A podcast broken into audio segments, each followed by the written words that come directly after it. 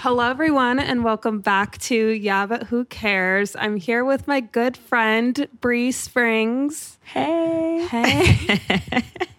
it's actually so weird, like interviewing someone that's your friend. Yeah, Most of the 'cause time, it's just We're professional. just going to be laughing the entire time. That's why we'll try not to. We'll try to be profesh, keep it profesh. Yeah. Okay, so Bri is a content creator and marketing expert. She currently works at Lumanu in New York City. Bri is from San Francisco and graduated with a degree in finance from the University of San Diego. Ooh. She also went on The Bachelor, where she was matched with the first black bachelor, Matt James. Yeah. And she made it pretty far. Yeah. How far did you get? Um, I got sent home third. I made it to third place. Oh my god! So is there like a medal or something? I wish. No, you just got like broken up with and Oh. then you had to sit by yourself. So are the like is the limo scene back home as real as it seems on TV? yeah. It's like even more depressing than that. Like what happens? They're just like you bye. just you literally like it's by and then you just go off and you sit in your room by oh. yourself for a few days for a few days. yeah Oh, because they're like just in case something happens. yeah yeah Okay. i guess like maybe he changed his mind or something Oh, okay. yeah but also because you're like one of the la- like la- later few ones it's they everything is like super confidential and top secret so i they try to minimize as many leaks as possible Okay. Because Yeah.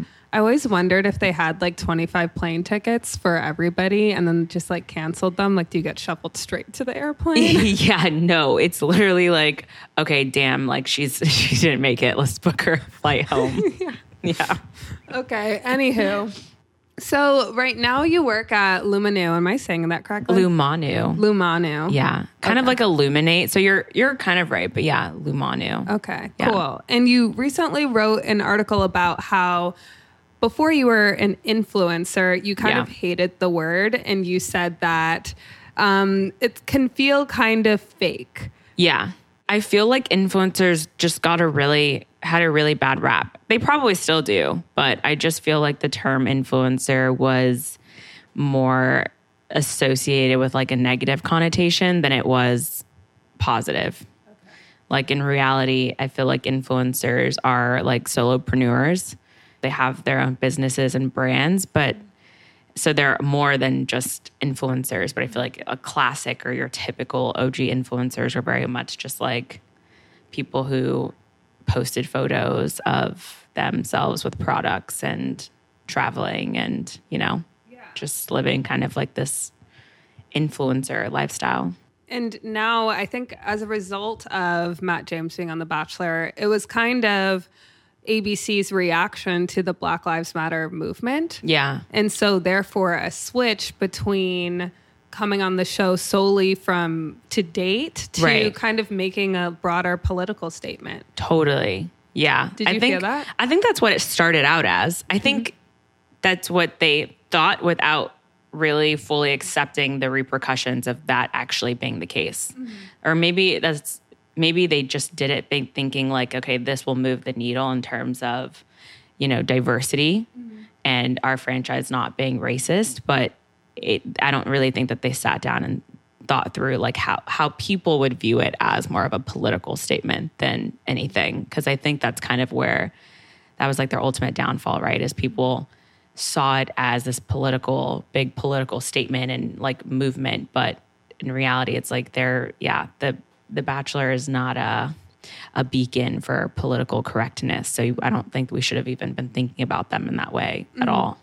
Yeah, I like the way that you put that. They're not the beacon of political correctness, but they are they are culture and it's kind Right. of really a cultural phenomenon. Right. So in a way it kind of is a reflection of how people think and act, right? Totally. It should be. It absolutely should be. But I don't think we really saw that until this season. Okay. Because in that case, if you're thinking about it, like it was a cultural phenomenon show. Like they have a really strong following and a really like loyal audience base, like people who love the show and really like want to see are invested in the relationships.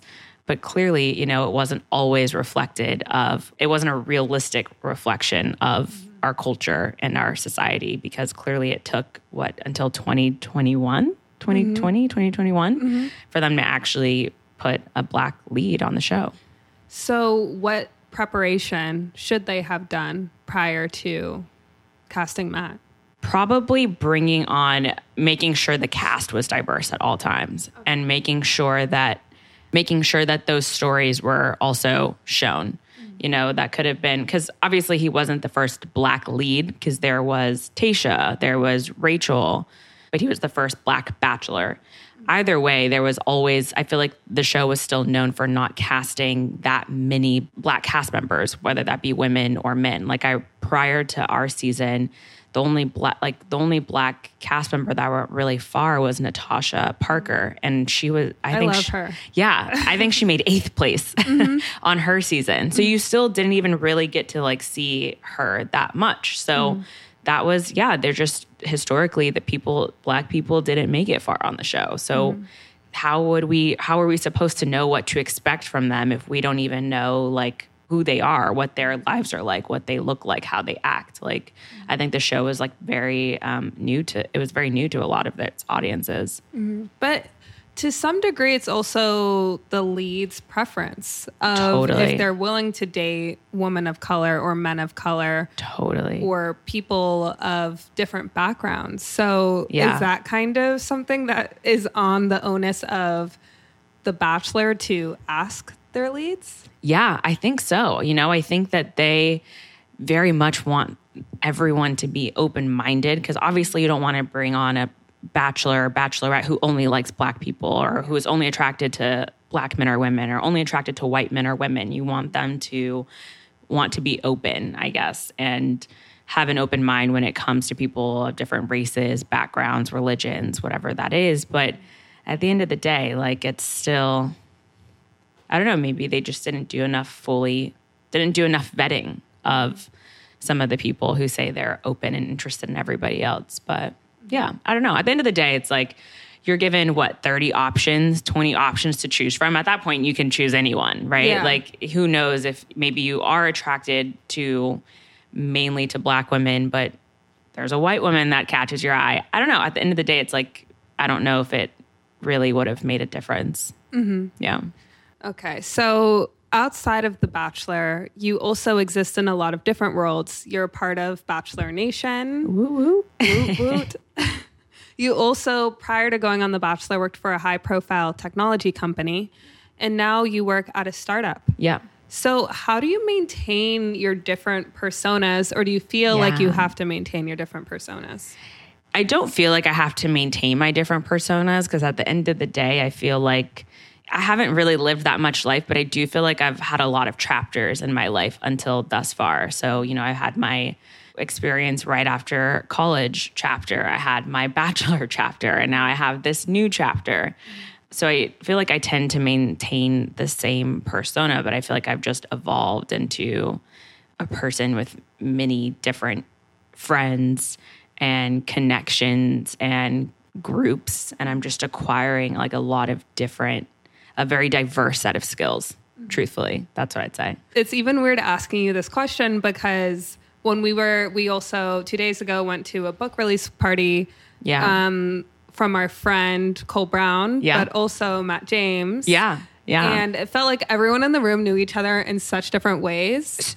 but yeah but every and everyone had so many mutual connections like i had Yeah. people coming up asking me about my boyfriend they went to college with him at ucla and now Yeah. they're here at my ex-boyfriend's you know book release Yeah. and you know cole's book release that's you know that's one thing that i will say is like the older that we're getting the world is just everyone's so interconnected Yeah. In so many ways yeah we met years ago Yeah. Mm-hmm. we met whenever we were in college so there was just yeah it's really this world works in very mysterious ways Very mysterious ways, and you're still the same Bri, no Thank matter you. what. Thank you. That's you know what. Whenever you say different personas, I honestly thought I would take on different personas, but the really the most comforting thing is that one of my friends and old coworkers, like a mentor, also mentioned to me. She was like, "You were exactly the same on TV as you were face to face. I was like, that's great. That's exactly what I wanted to give off. Yeah, that won't that won't ever change. So the guy, and I don't even know who's uh, what season it was. He like had a piece of paper and he was like writing notes of what he was gonna do before he went on the show. I show. feel like that was Michelle's season, maybe. Okay, yes, Yeah, Michelle's yes. season. Oh my God, yes. And he was like, "This is how I'm going to act. This is what I'm going to do." So none of that you didn't have. Well, well, you know, prior to going on the show, I was in I was in comms, so Yeah. I think naturally, you know, someone someone made a comment. A lot of people made a comment how I talked really like I talked really slow on the show, and that's also very intentional because I definitely am thinking about every single word that I'm going to say. You know, mm-hmm. I did a little bit of not writing things down like this is how I'm going to act. This is what you do to get a rose. It was more of just like I was very cognizant of the fact that if I went back to my job, I'm not going to be on camera divulging all of my company's deepest darkest secrets or even Yeah. my deepest darkest secrets because mm-hmm. I still have to be a professional at the end of the day. So in mm-hmm. that sense I was very I was like very monitor I monitored what I said and when. So what did you want to say? It was more of like I definitely just wanted to make sure that I was presenting the most well-rounded mm-hmm. person on the show, like in those situations. Because I mean, you don't really get that much time to talk. You don't really get that much time on camera, even. Yeah. So I would just always have to make sure that I'm telling a really cohesive story about myself and who I am, and also giving the the viewers a little bit more insight into who Bri is. Because if I didn't do that, maybe it would have all felt a little like one sided. Mm-hmm. And I think as being a contestant on Matt James' season, the first Black Bachelor, Yeah. you're also sadly black people that go on the show are representations of the broader black community. Yeah. Did Yeah, you feel sadly. that pressure? Absolutely, yeah. Mm-hmm. 100% because I knew that I mean, the audience probably had never even seen like that many black professionals or black women on the show in those ways. So there obviously were multi-dimensional people and we all have lived very different experiences. And so yeah, I was always aware that I had to carry myself differently or act differently. That's why, you know, I think my season was also known for the most like drama of ev- like the season, like the most catty girls, the most mean girls. And you could never have found me in an argument there at all. Like I made sure to specifically walk away Yes. whenever um, an argument would would break out or just make sure I was just sitting there listening. But you're also that that's reflective of who you are. Like A- One thousand percent. Yeah, Yeah. one thousand percent. But am I willing to like engage in like I planned scenarios? What I mean, so also this is a good example of like because I was in comms, I obviously went through scenarios in my head of what if a girl calls me the N word, or what if a girl says something racist, or what if Matt says something that makes me feel uncomfortable? Like, how will I then react, and what am I gonna say? Mm-hmm. but that's like real life too. Yeah, well, that's our real life. Yeah. you know, I feel like that just comes with a lot of like growth and maturity because a lot of what you saw in the show on the show are people, you know, acting out of emotion mainly. I mean, I there I only acted out of emotion and reacted out of emotion, but that was those are people's real emotions and that's kind of how you had to see them react in the moment. Whereas me, I would always realize like yeah, I need to like take a step back. This is not, I can't react out of pure emotion in a one to one conversation with a girl who said something offensive, Yeah. you know? Is how you would react to racism in real life. And hopefully that scenario of Yeah. racism didn't come up on the show. No, yeah, no. Does did that did your scenarios kind of change than how you would react in real life? Probably, I mean, a little bit, because in real life, you know, you don't have cameras on you. Yeah. And in real life, you know, you have a little bit more freedom to, you know, say, Yeah. Mm-hmm. react emotionally. But in this instance, I was very aware Yeah. that there were cameras on me. And my first, the first word out of my mouth is going to get caught. Right. And mm-hmm. also, you have to realize no matter what you say, it might not come, it might not ever come out that way. Anything mm-hmm. can be edited, anything can be distorted or just not a realistic version of what you said. You know, also we only saw very like bits and pieces of you know, people's relationships and people's experiences and whatnot. But yeah, I I probably would have been on more higher. I was probably on higher alert on the show in response, like in my in my response, I would have been. Mm-hmm. So, how influencers are seen by the public feels like there's a constant tug between different worlds. Yeah. On one side, it's influencers should speak out about instances of injustice because they have a large platform. Yeah. On the other end, it is influencers are shoppers Yeah. and should, don't have a right to Yeah. to talk about it. One thousand percent. So, how do you feel about that? Where do you stand? that's really such a gray area and i think will always be a gray area because everyone's everyone's reactions in the mo in the height of things are, are so they vary there was an example of a riot an example that i've said before of like the january 6th riots were going on that was also like the very beginning of the show starting people were like starting to develop like followings and people were starting to do their little social media thing. And I remember I didn't post anything because I also, it just was not really comfortable posting that many things. I don't think my profile, I don't think I switched my profile public until the very start of the premiere of the show. And someone made a comment about how they were so disappointed that I didn't like make a comment about the January 6th riot. This was mm-hmm. coming from a non black or non person of color person. And they were like, that's just so disappointing. Like, she should be using her platform like to speak out on these things. And it was very interesting because it was like about a white insurrection of the Like maybe you should be saying something. it felt very misplaced. And you want to know something? I actually felt very pressured to post something and I did. I like reposted like a piece of news. But at the same time, I like that is a very pure example of me feeling like I needed to respond to something when I absolutely absolutely had no business mm-hmm. commenting on what was going on. It was more of just I'm going to sit back and watch how this all unfolds. As was I angry? Of course I was angry. But at the same time, it's like did I have any responsibility to respond to it or comment on it or share a stance on it or share an opinion on it? Absolutely not. And I think it's very much it's going to be very gray for a long time because I think it's to each person's own experience. Like I've kind of made a commitment to myself that I'm only going to comment on things that I feel confident of speaking about.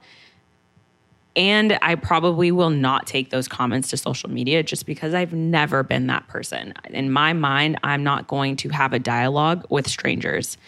I mean, I'm open to having a dialogue with strangers at a dinner party. I'm open to having a dialogue with strangers in, you know, a community moderated event. That's not to say I'm not passionate about certain things, but the place to do it is not online for me. So I think it looks very different for a lot of people. And again, am I going to go? Do I go to influencers to get my news? I don't. Mm-hmm. And I think that's just a reflection of today's world. Is like you kind of need to ask yourself, like, where are you going to get your information, or where are you going to get, you know, those those resources and those facts? Sadly, that is influencers and that's social media for a lot of people, but that's not how it is for me. So mm-hmm. I very much am on the side of yeah, I don't think influencers should be commenting on things that they know nothing about or they that they don't have any experiences in. If someone's just speaking their truth and sharing their experience, great. That is that up for political debate? It shouldn't be, but that's just how people react on online. Mm-hmm. But that's also interesting because it feels like I, I I agree with you 100%. I think that people should make informed decisions before they do anything, Yeah. which is react to someone being racist to you in your real life or Right.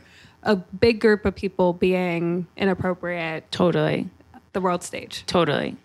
But it's also interesting because it felt like the world bullied, not bullied, but encouraged ABC also to Yeah. make a reaction Yeah. of everything. Yeah, they fully did. And they got bullied into doing something that kind of ended up backfiring Yeah. on them. And those are mm-hmm. these are instances where I'm saying is like the bachelor is not a beacon for political correctness. Like mm-hmm. influencers are not they're not the sole source of truth. Like it mm-hmm. actually made me more upset during the height of all of the BLM stuff to see people reposting and resharing and posting mm. black squares and talking about things and sharing their solidarity online because mm. anything online in my in my mind is performative. I think there mm-hmm. is a lot of power to online communication and mm. online communities and there is a lot of there's a lot of power to it. Mm-hmm.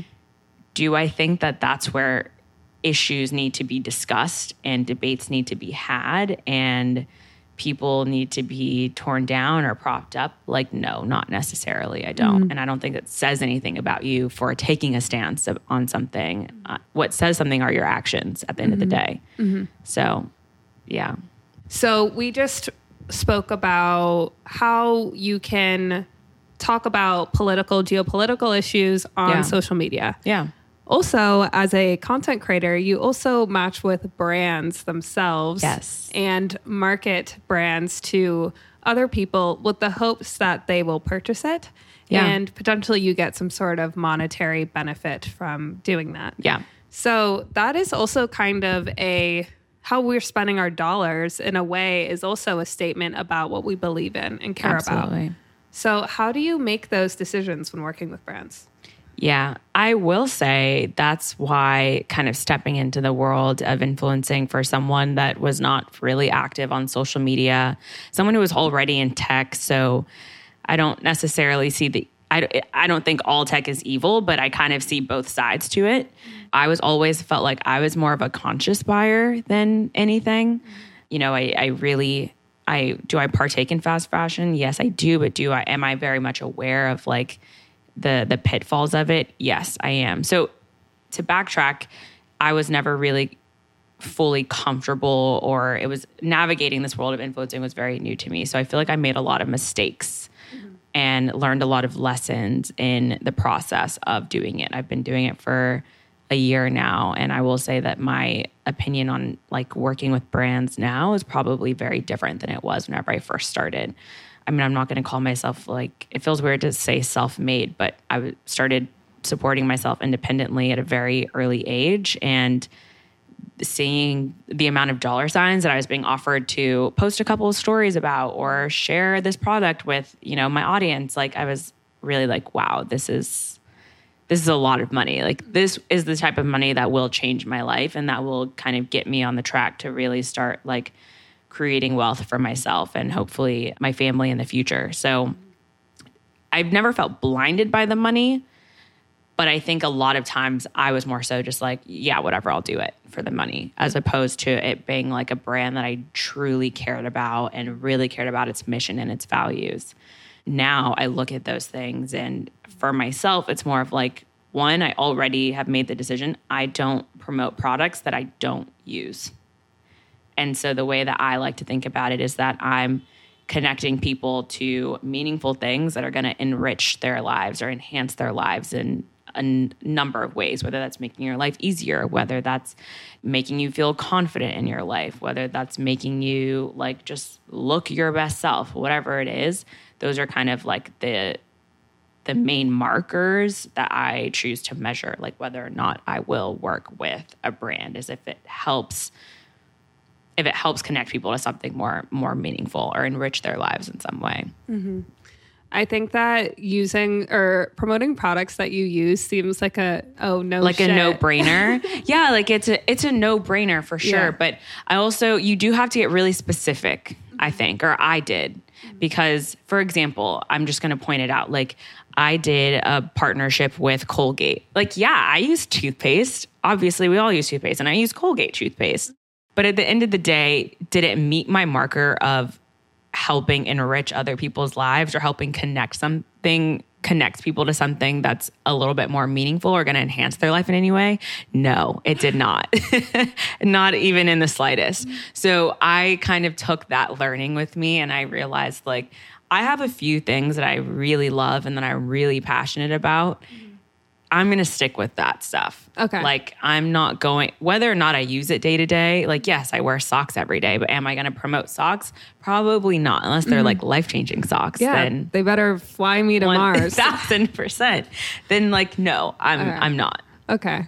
I mean, I think it's it's funny that you use toothpaste as an example because it is it is the most non-controversial item that you could support. That's true. yeah. Like if if you're like everyone should buy toothpaste, I don't think anyone's going to be like no. yeah. I don't want toothpaste. I don't want that kind of toothpaste. yeah. Yeah, you're right. No, you're really right. But I don't even know if something was really controversial, it might just be a no. Okay. Yeah. If like I'm trying to think of something that's really controversial Um that someone would promote. I mean, I think Sheen Sheen. Sheen Sheen. Shein. Shein. Yeah. Oh, it's probably Sheen, but the clothing, the clothing stuff, right? Yeah, the yeah, clothes, yeah. I guess it's not fashion. controversial at all. The thing is, it's probably not controversial, but it's not me. I Yeah. actually think that's more of like the evils of influencing Mm-hmm. and the evils of fashion. Like I really, I can't. It gets under my skin when I buy something and I only wear it once. Okay. Personally, that's just that's not me. Like I'm trying to do better mm-hmm. about. Like I'm constantly working towards like buying f- trendy things and buying like fast fashion. I think it's very obvious to people the impact that it'll have, mm-hmm. but that's just again, yeah, that's not something that I want to take part in. I, I'm just also not a fast fashion shopper as much. Yeah. Yeah, unless it's like a basic, Yeah. you know, that I can wear all the time. Yeah. We love our ta- white tanks. I feel Yeah, like our but- friend group is always just like white. We're tanks. always in white tanks. And if it's $16 versus an $80 white tank, like I'm going to buy the $16 one and get as many wears of it mm-hmm. as I possibly can. Speaking of the perils of being an influencer, Yeah. let's talk Coachella. Woo! So you just went to Coachella with Amex. yeah, Amex. Amex. I use Amex. Yeah, I use I use Amex. Okay, girls who use Amex. Um, Yeah. this is not an ad. But apparently, yeah, hashtag this is not an ad. But you know, there are apparently a lot of people that use Amex. Yeah. yeah, a lot of people that have Amexes. Yeah, it yeah, is very popular. Yeah, it's the little, it's the card for the girlies. It's for the girl. Yeah.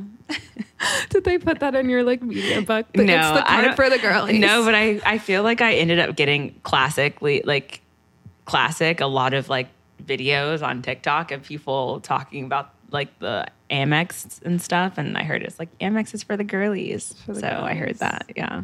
Um, so the Revolve Festival was controversial because Oh it was God. the first time a lot of influencers were kind of treated poorly in the, desert Yeah. of Coachella. Were Yeah. you did you go to it? I didn't go. Okay. No. No, I don't really wear Revolve as much, or I don't shop at Revolve as much. okay. Um, so, and I've also I've never worked with them before, so yeah, I did not go. okay. Well, you know what? I'm open to it, so they should contact me. yeah, they probably will. Um, they say people say that the age of being an influencer is dead, which sounds drama- dramatic. It does sound dramatic. Um, I think that a lot of influencers feel, and also celebrities, they're Yeah. constantly getting canceled, which Yeah. is a good and a bad thing. yeah. How do you think the influencer landscape is changing? I think the influencer landscape is just changing very drastically in the ter- in the sense of also just how many people consider themselves to be creators, content creators, influencers. I think it's around uh oh my god, is it like 50 million, 2 billion? Those are two very different numbers, but it's a lot of people. And I think you're kind of finding just people can mon- people can monetize who they are and their brand uh, so much more easily now than they can ever. And also, we're entering this world of this new generation, Gen Z, who they're not as susceptible to buying an ad on Instagram the way millennials are were. So you're seeing constantly a lot more money being pushed into this influencer landscape because that's how people people are going to trust their best friend uh, about a product that you know they heard about or they saw versus an ad that they're seeing on a commercial on a TV commercial or even an ad pop up on their phone mm-hmm. randomly. So it's kind of just a lot about like okay, like these are my internet besties, like these are my internet friends, like people that I go to because the product looks great on them or because they try it out or they give honest reviews. Like so in that way, I think it's changing a lot. People consumer behavior is just changing on how we buy products.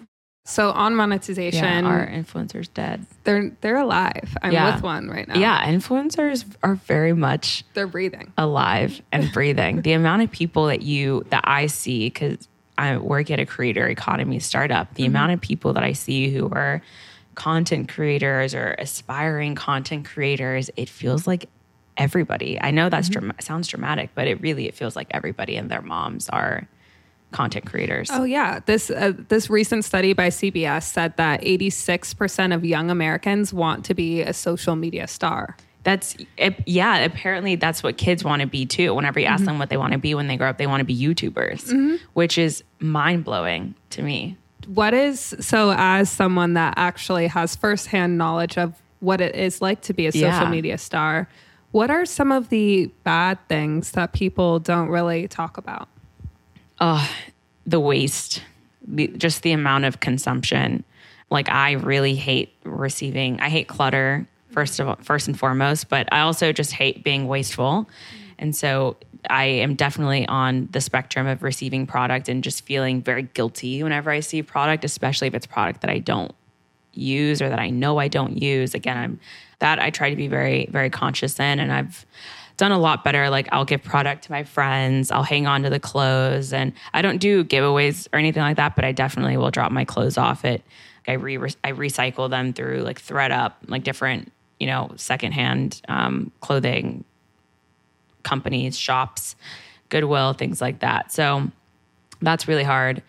Also, probably the toll it takes on your mental health that, you know, everyone wants, everyone thinks that there's, they're aspiring to live this aspirational life. And all of a sudden you're realizing that people's content is just them like perfectly curating what they want to show you and perfectly curating their life. That's why there's like, I guess the age of that is kind of dying, but also not really, because I think there still is a lot to be said about being aspirational and people wanting to be like you or wanting to have this like lifestyle. Mm.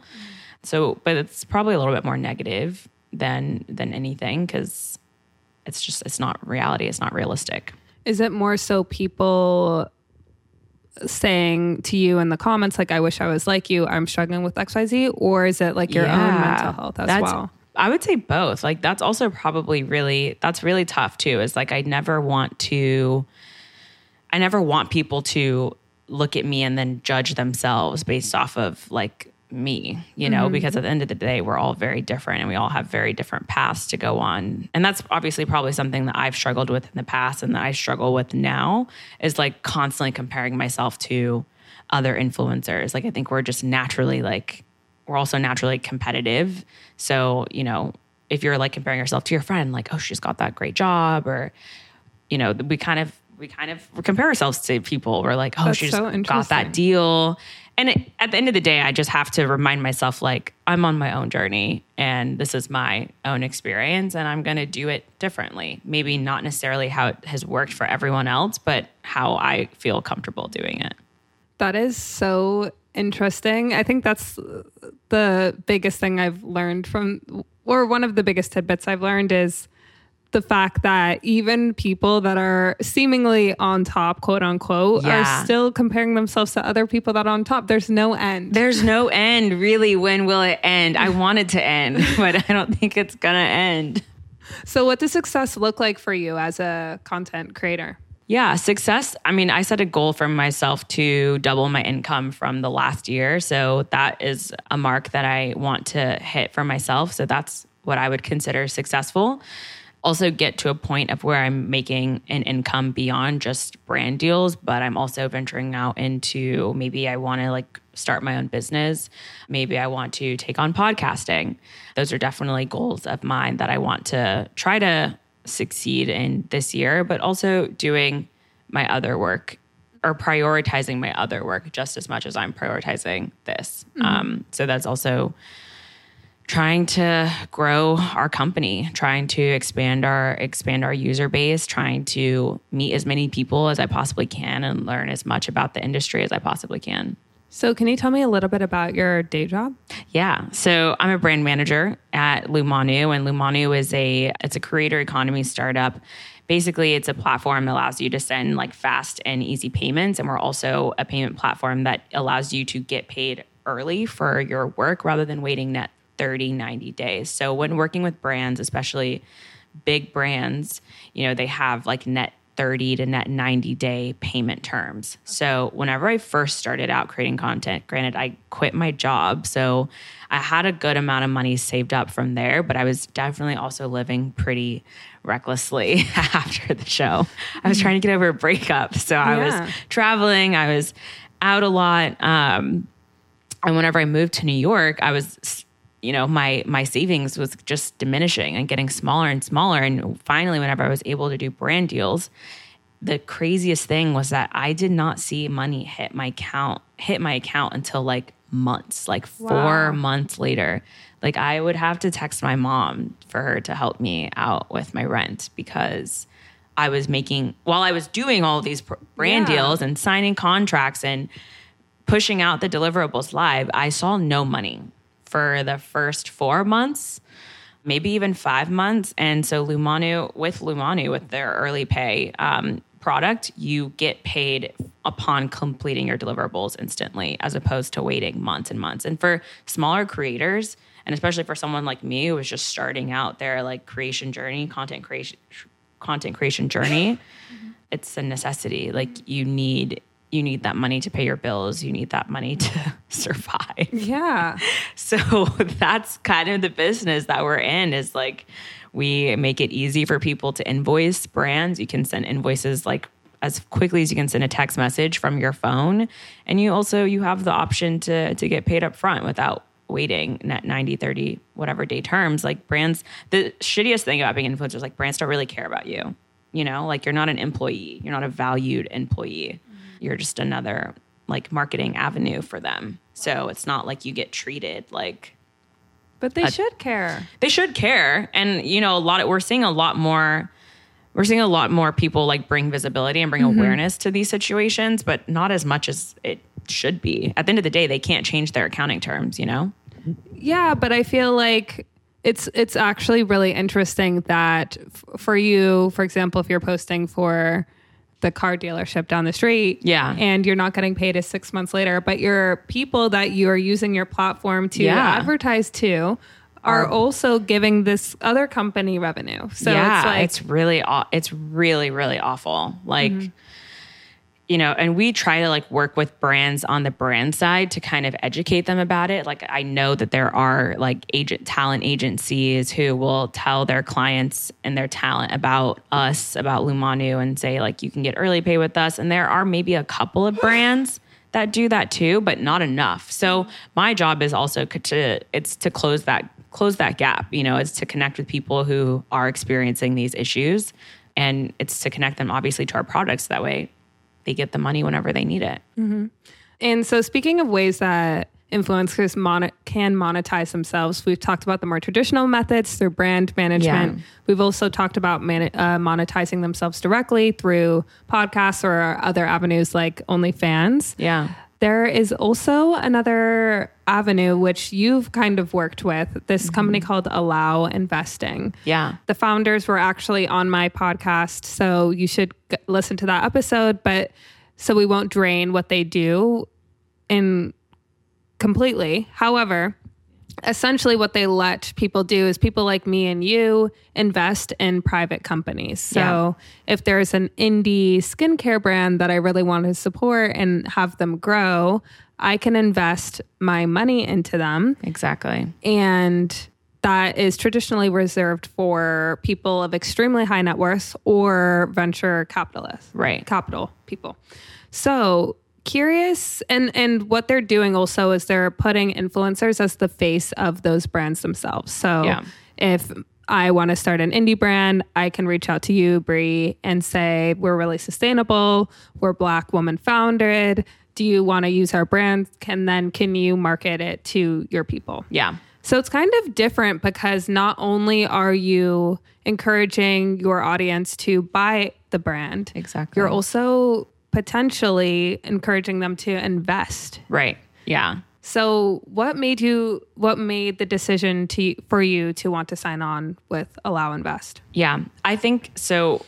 I'm very new to my finances, and obviously, content creating can be, or being an influencer, working with brands, brand partnerships can be a very like lucrative business, and so there are there is a lot of like money in this economy and a lot of money coming through. And the biggest thing for me was like, my money cannot just sit there. Like, I actually am like losing money with my money just sitting in my savings account than I am investing in it. And so, what I really liked about Allow and what they're doing is this is kind of like my first introduction to investing in private companies, small companies, maybe people or brands that whose mission I really, really resonate with, and allows you to act like an owner of the company. Mm-hmm. So, in my, you know, I was actually just talking with the founders yesterday, and we had a really great example of like Black Girl Sunscreen. Have you heard of Black Girl Sunscreen? It's funny because the conversation we are having was they were like, you might walk into a room of, you know, people in venture capital and being like, this is why you should invest in my company because black people need to wear sunscreen. and you have a room of white men that are like, what? Um, they Black- can just go to the store like we do. Or they're like black. I swear, someone the other day just said, looked at our friend Marcus, who's black, and said, "You wear sunscreen." Like, you know, it, it's because they're you're not, you don't have the experience. Like everyone has to wear sunscreen. Like skin cancer is not, it's not avoidable for black people, sadly.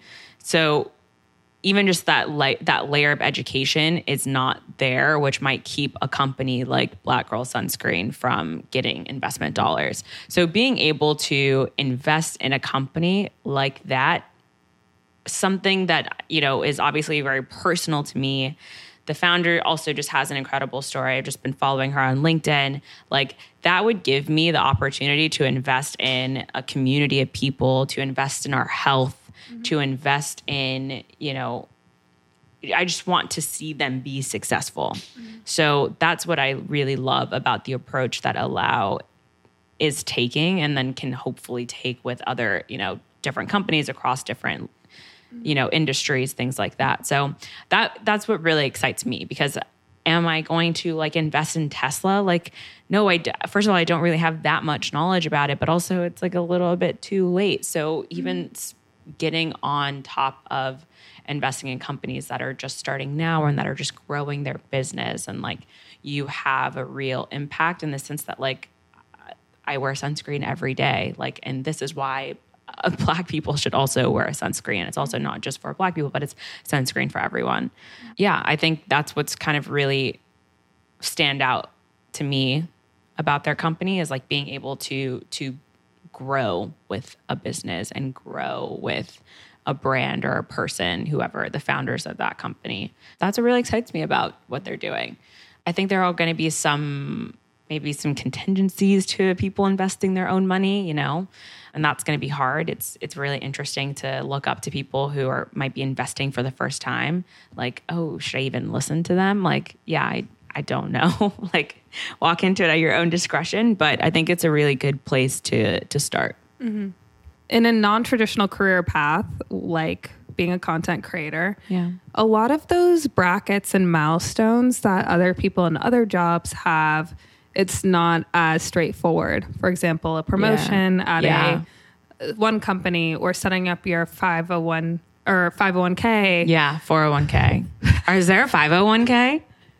No. Okay, I was to say, fuck, I am really behind. I was really nervous for a second. I, I was wanting to say 501c3, which is like for Okay, nonprofits, yeah, yeah, yeah. and then I like my brain. Um, I have a 401k, don't worry. Um,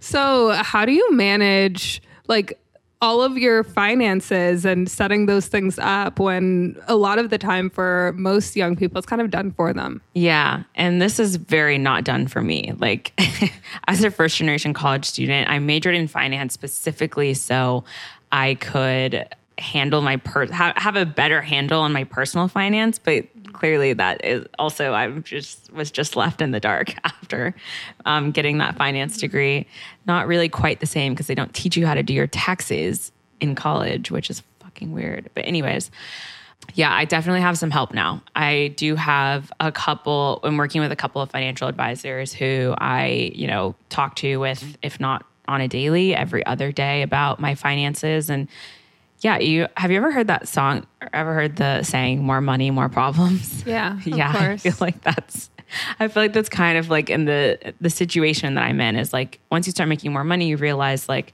you're taxed more, you're in a higher tax bracket, you you know, it's better if you have an LLC because you're taxed differently and all of these things that were just completely foreign to me and it's I'm still learning. Like I hire people to kind of walk me through this every single day. My boyfriend's slightly helpful, not really. Um, well, I'm, he's not a financial advisor. Like Yeah, that's yeah. not the industry that he's in, but he will help me when he can. Like Okay.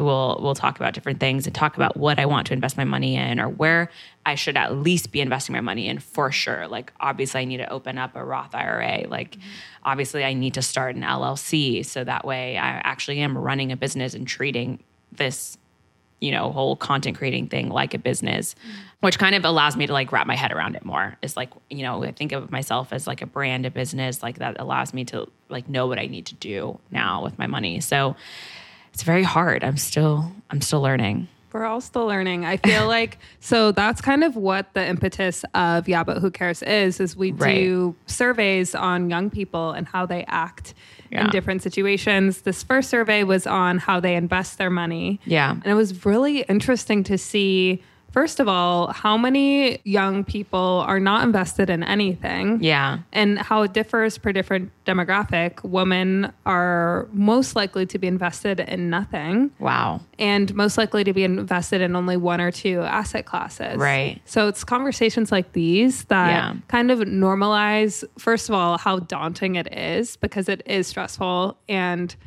no one wants to do it. no one wants to do it why doesn't anyone want to do it like why isn't this stuff fun Because there's so many or like why don't i find it fun I, I guess some people, do, find it yeah some people do find it fun We should be friends with those people. I would love to be friends. If you're listening to this and you find this fun, obviously my financial advisors, you know, find Yeah. it find it fun, and I'm learning a lot through through them and what I obviously I'm you know getting some counsel on things that I should be investing in. But that is also really why I like allow because you're kind of like starting from square one mm-hmm. essentially and Yeah. learning how to invest and just kind of learning what you what you like and maybe what type of investor you are.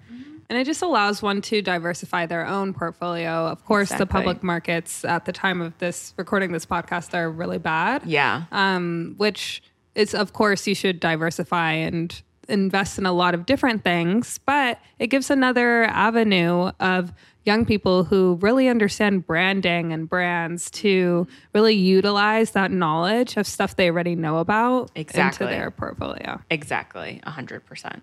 So, a little teaser on our next survey topic is something you're also an expert on. Am I an expert? It's on dating. Ooh, am I an expert on dating? I mean, I think technically I could be. you're per- I actually, I, yeah, yeah. I mean, I I was on a dating show Yeah. and got broken up with, and now I'm in a relationship. So yeah. so it works. Success. success. um, I didn't go on the show, and I'm still not in a relationship. So who's the loser here? So, when it comes to dating, what did being on The Bachelor did it did it change your view on dating? absolutely. How yeah. so?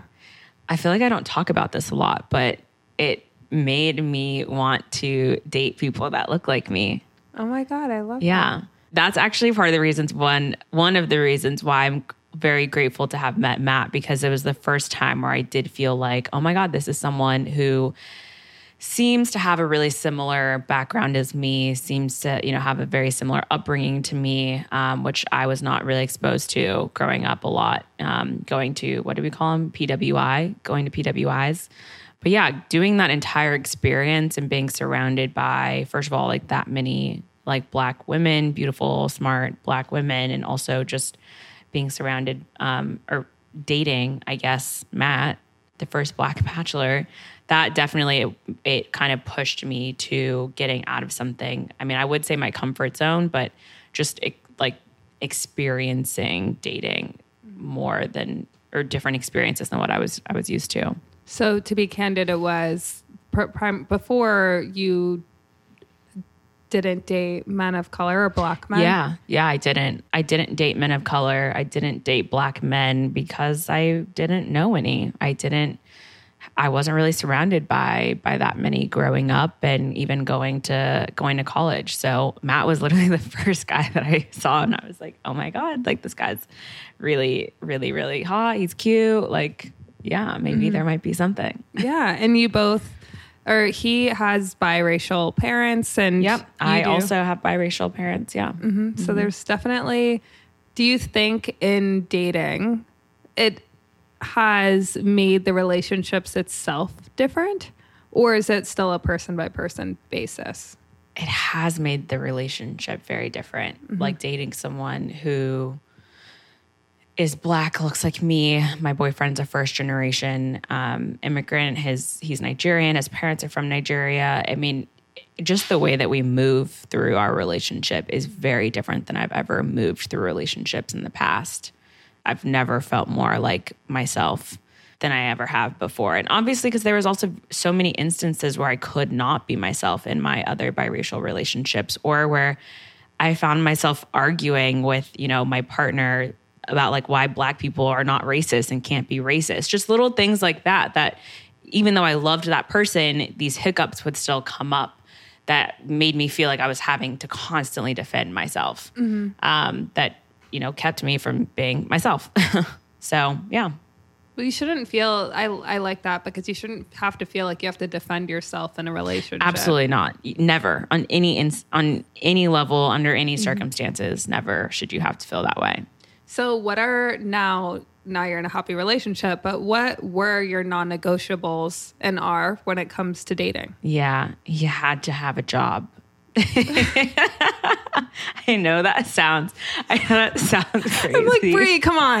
That's I know that you sounds say. crazy, but maybe more like a more traditional career. I will say, Okay. um, not that I would be opposed to dating influ- another influencer or another content creator, but the drive is very. You're still getting a lot of exposure having you know a traditional corporate nine to five role, and I'm also still in my traditional corporate role as well and so you just it's a different experience you know you you are as a content creator, you are a solopreneur, I guess, but you know, you, you're getting a little bit more um, kind of diverse experience doing both or doing one or the other. That was non-negotiable for me. Else was a non-negotiable for me? Obviously, I had to be very outgoing. Mm-hmm. Had to drink socially because I've dated a lot of people in the past who surprisingly didn't really drink, mm-hmm. um, and that did not work out Yeah. because I'm a very social person and I mm-hmm. drink socially. So, yeah, got a that was a non-negotiable. I think this time around. Well, yeah. I, I also have experienced that. And as much as I respect it, Very much. and obviously being on the other side of the spectrum isn't fun either. but Yeah. there's always a happy medium. there has to be. Yeah, I don't know that I had that many like non-negotiables.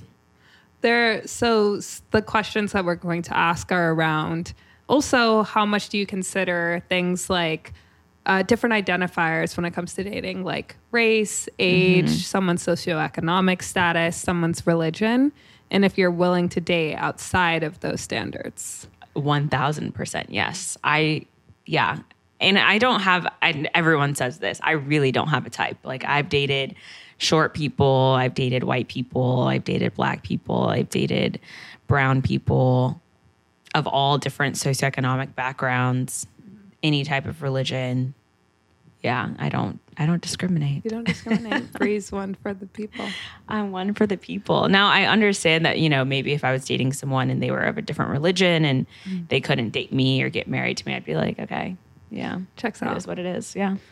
So speaking of people that you've dated in the past, I saw well two days ago you went to the release of Matt James's book Yeah. called First Impressions. First impressions. Curious how your relationship with the Bachelor cast has changed and evolved two years after you've been on the show. Yeah. It's, oh my God, it's been two years. I, I don't. I threw that out there. It kind of has been. okay. Yeah. Oh my God. Mm-hmm. Holy shit. it's definitely changed and evolved. It's evolved in the in the way that it's really nice to see a lot of the girls in relationships now, seeing them like happy in their elements cuz it's a it was a really dark place in whenever we were filming. Like you only saw people sad if you think about it. Like you kind of you saw people jealous and you saw people sad. Oh, Yeah.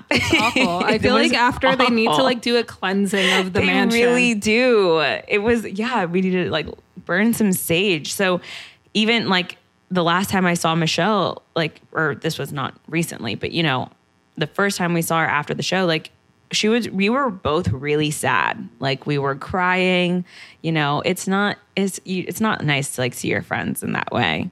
So seeing all of them happy now is just it's a really it's a big breath of fresh air and kind of like seeing them step into their own their own spaces. Um, I'm not as close with a lot of people as I would probably like to be, but you know, in those last two years, my priorities have shifted draft drastically and have changed drastically. And a lot of my friends, like, they still go on the show. You know, Michelle just found love on her own season of the show. Serena found love on Bachelor Paradise. And then, you know, my journey came to an end, and that was the very much the end of my Bachelor journey, other than all of the outside relationships and stuff. And, you know, even my relationship with Matt has evolved. I feel very much like at peace with um, how things ended between us and the whole experience in general. I think it's we're all kind of like moving on in our own separate ways, but obviously still have a lot of like love and appreciation and respect for for one another, which is a really great place to to be in. Mm-hmm. I like that. Yeah, Everyone's growing up. everyone's growing I feel like up. it's like whenever I think of the batch, I think of class of 2019, That's literally exactly what it is. and they I should mean, have a yearbook for you guys. they should do a yearbook for it. Like, where are they now? Yeah, Yeah, I feel like do. there are blogs that do that.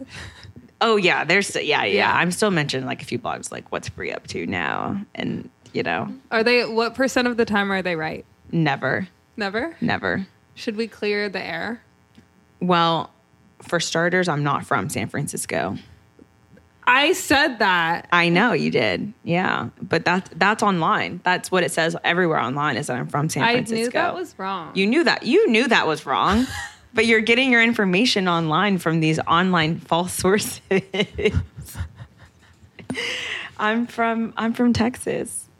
Texas. Oh yeah, I San have your fake ID. Yeah, yeah, you do. No, you have my real ID. I had your real ID. Yeah. Wait, that is actually our origins. Wait, I don't know if that's allowed to be said. I My well, we can story. edit it out. But Yeah. I had Bri's uh, fake ID. yeah. Or no, You I had, her real you ID. used my real ID whenever you were. when I was Underage. When I was underage, even Yeah. though I'm literally six inches Yeah, I know. taller than I you. know. I'm sure it worked though. It worked every time. Yeah. Um, thank you so much for being on the show. Thank you for having me. This has been so I had so so much fun. We were professional enough. We were professional. Yeah. Um, and where can people find you? They can find me in New York, Okay. in Brooklyn. They can find me on Instagram um, at Bri Springs. I have a TikTok, um, also Bri Springs, and they can also find me at, at Lumanu. Okay, cool. Yeah. Awesome. Okay, bye.